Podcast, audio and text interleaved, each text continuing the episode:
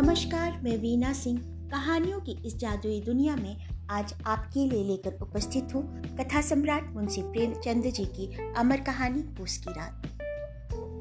हल्कू ने आकर स्त्री से कहा, सहना आया है। लाओ, जो रुपए रखे हैं उसे दे दो। किसी तरह गला तो छूटे।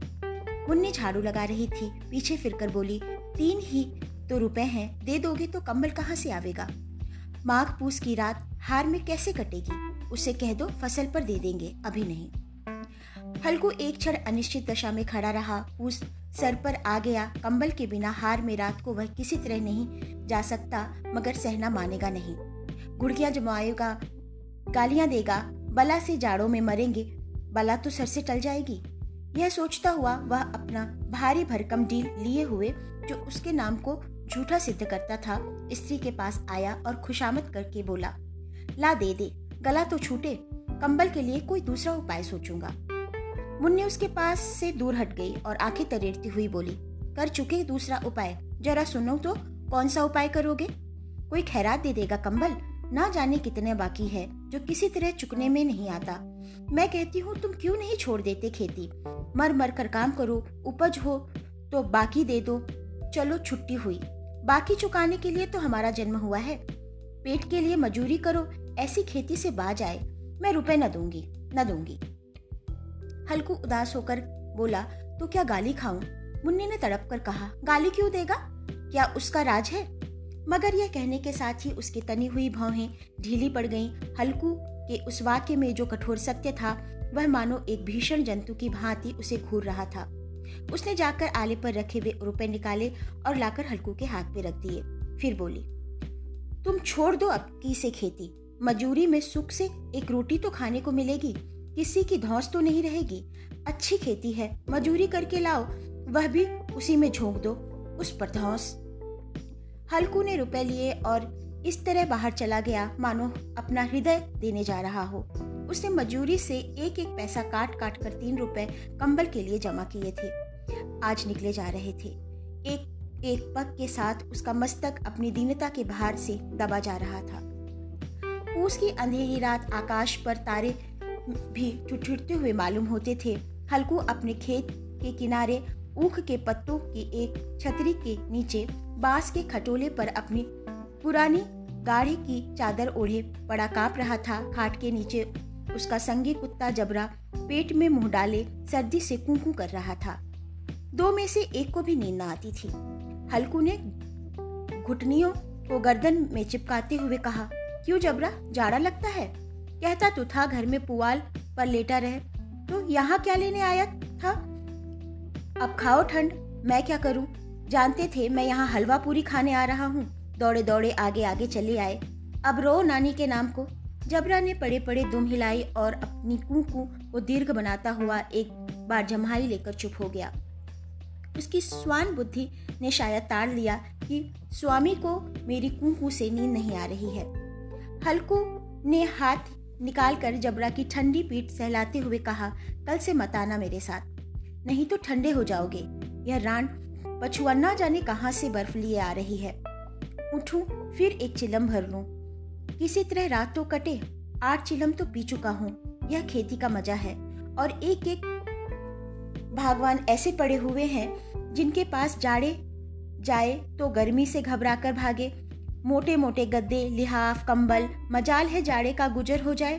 तकदीर की खूबी, मजूरी हम करें, मज़ा दूसरे लूटे।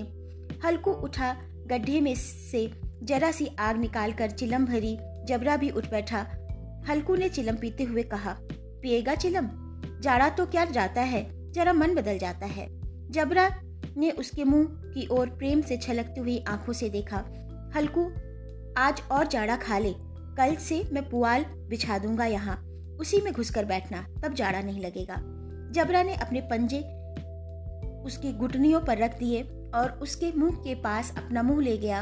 हल्कू को उसकी गर्म सांस लगी। चिलम पीकर हल्कू फिर लेटा और निश्चय करके लेटा कि चाहे कुछ हो जाए, अब की सो जाऊँगा। पर एक ही क्षण में उसके हृदय में कंपन होने लगी।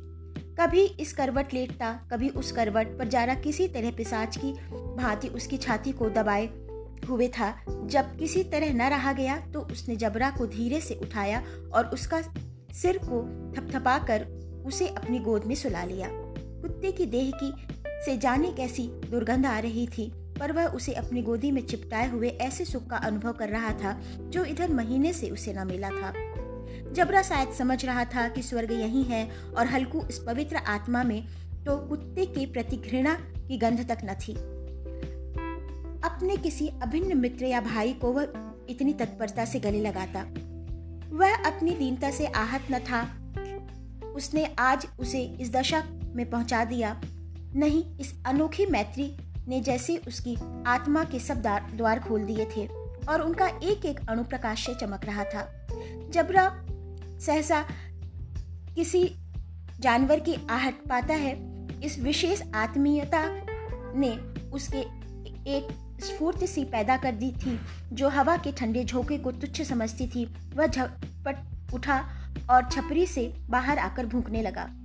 हल्कू ने उसे कई बार चुमका कर बुलाया, पर वह उसके पास न आया। हार में चारों तरफ़ दौड़ दौड़ कर भूखता रहा। एक क्षण के लिए भी जाता तो तुरंत ही फिर दौड़ता। कर्तव्य उसके हृदय में अरमान की भांति उछल रहा था। एक घंटा और गुजर गया। रात में शीत को हवा से धधकना शुरू किया। हल्कू उठ बैठा और दोनों घुटनों को छाती से मिलाकर सिर को उसमें छिपा लिया। फिर भी ठंड कम ना हुई। ऐसा जान पड़ता था, सारा रक्त जम गया है। धमनियों में रक्त की जगह हिम बह रहा है। उसने झुककर आकाश की ओर देखा। अभी कितनी रात बाकी है? सप्तर्षि अभी आकाश में आधे भी नहीं चढ़े। ऊपर आ जाएँगे तब कहीं जाकर सवेरा होगा। अभी पहर के ऊपर रात है। हल्कू के खेत से कोई एक गोली के टप्पे पर आमों का एक बाग था। पतझड़ शुरू हो गई थी। बाग में पत्तियों का ढेर लगा हुआ था। हल्कू ने सोचा, चलकर पत्तियाँ बटोरूं और उन्हें जलाकर खूब तापूं। रात को कोई मुझे पत्तियाँ बटोरते देख, भूत तो नहीं समझेगा। कौन जाने, कौन जानवर ही छिपा बैठा है, मगर अब तो बैठे भी नहीं रहा जाता। उसने पास के अरहर के खेत में जाकर कई पौधे उखाड़ लिए और उनका एक झाड़ू बनाकर हाथ में सुलगता हुआ उपला लिए बगीचे की तरफ़ चला। जबरा ने उसे आते देखा तो पास आया और दुम हिलाने लगा। हल्कू ने कहा, अब तो नहीं रहा जाता जबरा।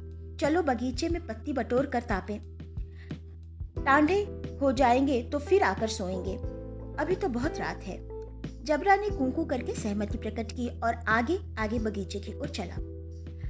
बगीचे में खूब अंधेरा छाया हुआ था और अंधकार में निर्दय पवन पत्तियों को कुचलता हुआ चला जाता था। वृक्षों की ओस की बूंदें टप टप कर नीचे गिर रही थीं। एकाएक एक झोंका मेहंदी के फूलों की खुशबू ले हुए आया। हल्कू ने कहा, कैसी अच्छी महक आई जबरा। तुम्हारी आँखों में तो सुगंध आ रही है। जबरा को कहीं ज़मीन पर एक हड्डी पड़ी मिल गई थी, उसे निचोड़ता रहा था। हल्कू ने आग ज़मीन पर रख दी और पत्तियाँ बटोरने लगा। जरा सी देर में पत्तियों का ढेर लग गया, हाथ छिछुरे जाते थे, नंगे पाँव गले जाते थे और वह पत्तियों का पहाड़ खड़ा कर रहा था। इसी अलाव में वह ठंड को जलाकर भस्म कर देगा। थोड़ी देर में अलाव जल उठा, उसकी लौ ऊपर वाले वृक्ष की पत्तियों को छू छू कर भागने लगी। उस स्थिर प्रकाश में बगीचे के विशाल वृक्ष ऐसे मालूम होते थे। मानो उस अथाह अंधकार को अपने सिरों पर संभाले हुए अंधकार के उस अनंत सागर में वह प्रकाश एक नौका के समान हिलता, मचलता हुआ जान पड़ता था। हल्कू अलाव के सामने बैठा आग ताप रहा था। एक क्षण में उसने दोहर उतार कर बगल में दबा ली। दोनों पाँव फैला दिए। मानो ठंड को ललकार रहा हो। तेरे जी में जो आए सो कर। ठंड की असीम शक्ति पर विजय पाकर वह विजय गर्व को हृदय में छिपा न सकता था। उसने जबरा से कहा, क्यों जब्बर? अब ठंड नहीं लग रही? जब्बर ने कूकू करके मानो कहा, अब क्या ठंड लगती ही रहेगी? पहले से उपाय यह नहीं सूझा, नहीं तो इतनी ठंड क्यों खाते? जब्बर ने फूट छिलाई। अच्छा आओ, इस अलाव को कूद कर पार करे। देखे कौन निकल जाता है। अगर जल गए तो बच्चा तो जो बचा तो मैं दावा न करूँगा। जब्बर ने उस अग्नि राशि की ओर कातर नेत्र से देखा, मुन्नी से कल कह देना, नहीं तो लड़ाई करेगी। यह कहता हुआ वह उछला और उस अलाव के ऊपर से साफ़ निकल गया। पैरों में जरा लपट लगी, पर वह कोई बात न थी। जबरा आग के इर्द गिर्द घूम कर उसके पास आकर खड़ा हुआ। हल्कू ने कहा, चलो चलो, इसकी सही नहीं, ऊपर से कूद कराओ वह फिर कूदा और अलाव के पार आ गया। पत्तियाँ जल चुकी थीं बगीचे में फिर अंधेरा छा गया। राख के नीचे कुछ कुछ आग बची थी, जो हवा का झोंका आ जाने पर जरा जाग उठती थी, पर एक क्षण में फिर आँख बंद कर लेती। हल्को ने फिर चादर ओढ़ ली और गर्म राख के पास बैठा हुआ एक गीत गुनगुनाने लगा। उसके बदन में गर्मी आ गई थी, पर जो जो शीत बढ़ती जाती, उसे आलस से दबाए लेता। जबरा ज़ोर से भूख कर खेत की ओर भागा। हल्कू को ऐसा मालूम हुआ कि जानवरों का एक झुंड खेत में आया है। शायद नील गाय का झुंड था। उसके कूदने दौड़ने की आवाज़ें साफ़ कान में आ रही थी। फिर ऐसा मालूम हुआ कि खेत में चर रही है। उसके चबाने की आवाज़ चर चर सुनाई देने लगी। उसने दिल में कहा, नहीं, जबरा के होते कोई जानवर खेत में नहीं आ सकता। नोच ही डाले। मुझे भ्रम हो रहा है। कहा, अब तो कुछ सुनाई नहीं देता। मुझे भी कैसा धोखा हुआ। उसने ज़ोर से आवाज़ लगाई, जबरा जबरा। जबरा भूखता रहा, उसके पास न आया, फिर खेत में चले जाने की आहट मिली। अब वह अपने को धोखा न दे सका। उसे अपनी जगह से हिलना जहर लग रहा था। कैसे ददाया हुआ था, इस जाड़े पाले में, खेत में जाना, जानवरों के पीछे दौड़ना असह्य जान पड़ता था। वह अपनी जगह से न हिला। उसने ज़ोर से आवाज़ लगाई, लिहो लिहो। जबरा भूख, फिर भूख उठा। जानवर खेत चल रहे थे, फ़सल तैयार है, कैसी अच्छी खेती थी, पर ये दुष्ट जानवर उसका सर्वनाश किए डालते थे। हल्को पक्का इरादा करके उठा और दो तीन कदम चला, पर एकाएक हवा का ऐसा ठंडा चुभने वाला बिच्छू के डंक सा झोंका लगा कि वह फिर बिछते हुए अलाव के पास आ बैठा और राख को देर कर उसमें अपनी ठंडी देह को गरमाने लगा।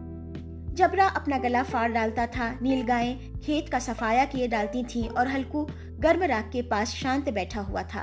अकर्मण्यता की रस्सियों की भांति उसकी चारों तरफ़ जकड़ रखा था। उसी राख के पास गर्म ज़मीन पर वह चादर ओढ़कर सो गया। सवेरे जब उसकी नींद खुली, तब चारों तरफ़ धूप फैल गई थी और मुन्नी कह रही थी, क्या आज सोते ही रहोगे? तुम यहाँ आकर रम गए और उधर सारा खेत चौपट हो गया। हल्कू ने उठकर कहा, क्या तू खेत से होकर आ रही है? मुन्नी बोली हाँ सारे खेत का सत्यानाश हो गया। भला ऐसे भी कोई सोता है? तुम्हारे यहाँ मड़ैया डालने से क्या हुआ? हल्कू ने बहाना किया, मैं मरते मरते बचा।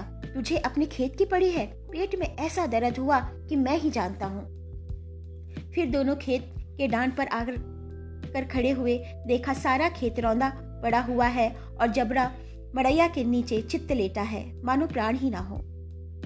दोनों खेत की दशा देख रहे थे। मुन्नी के मुख पर उदासी छाई थी, पर हल्कू प्रसन्न था।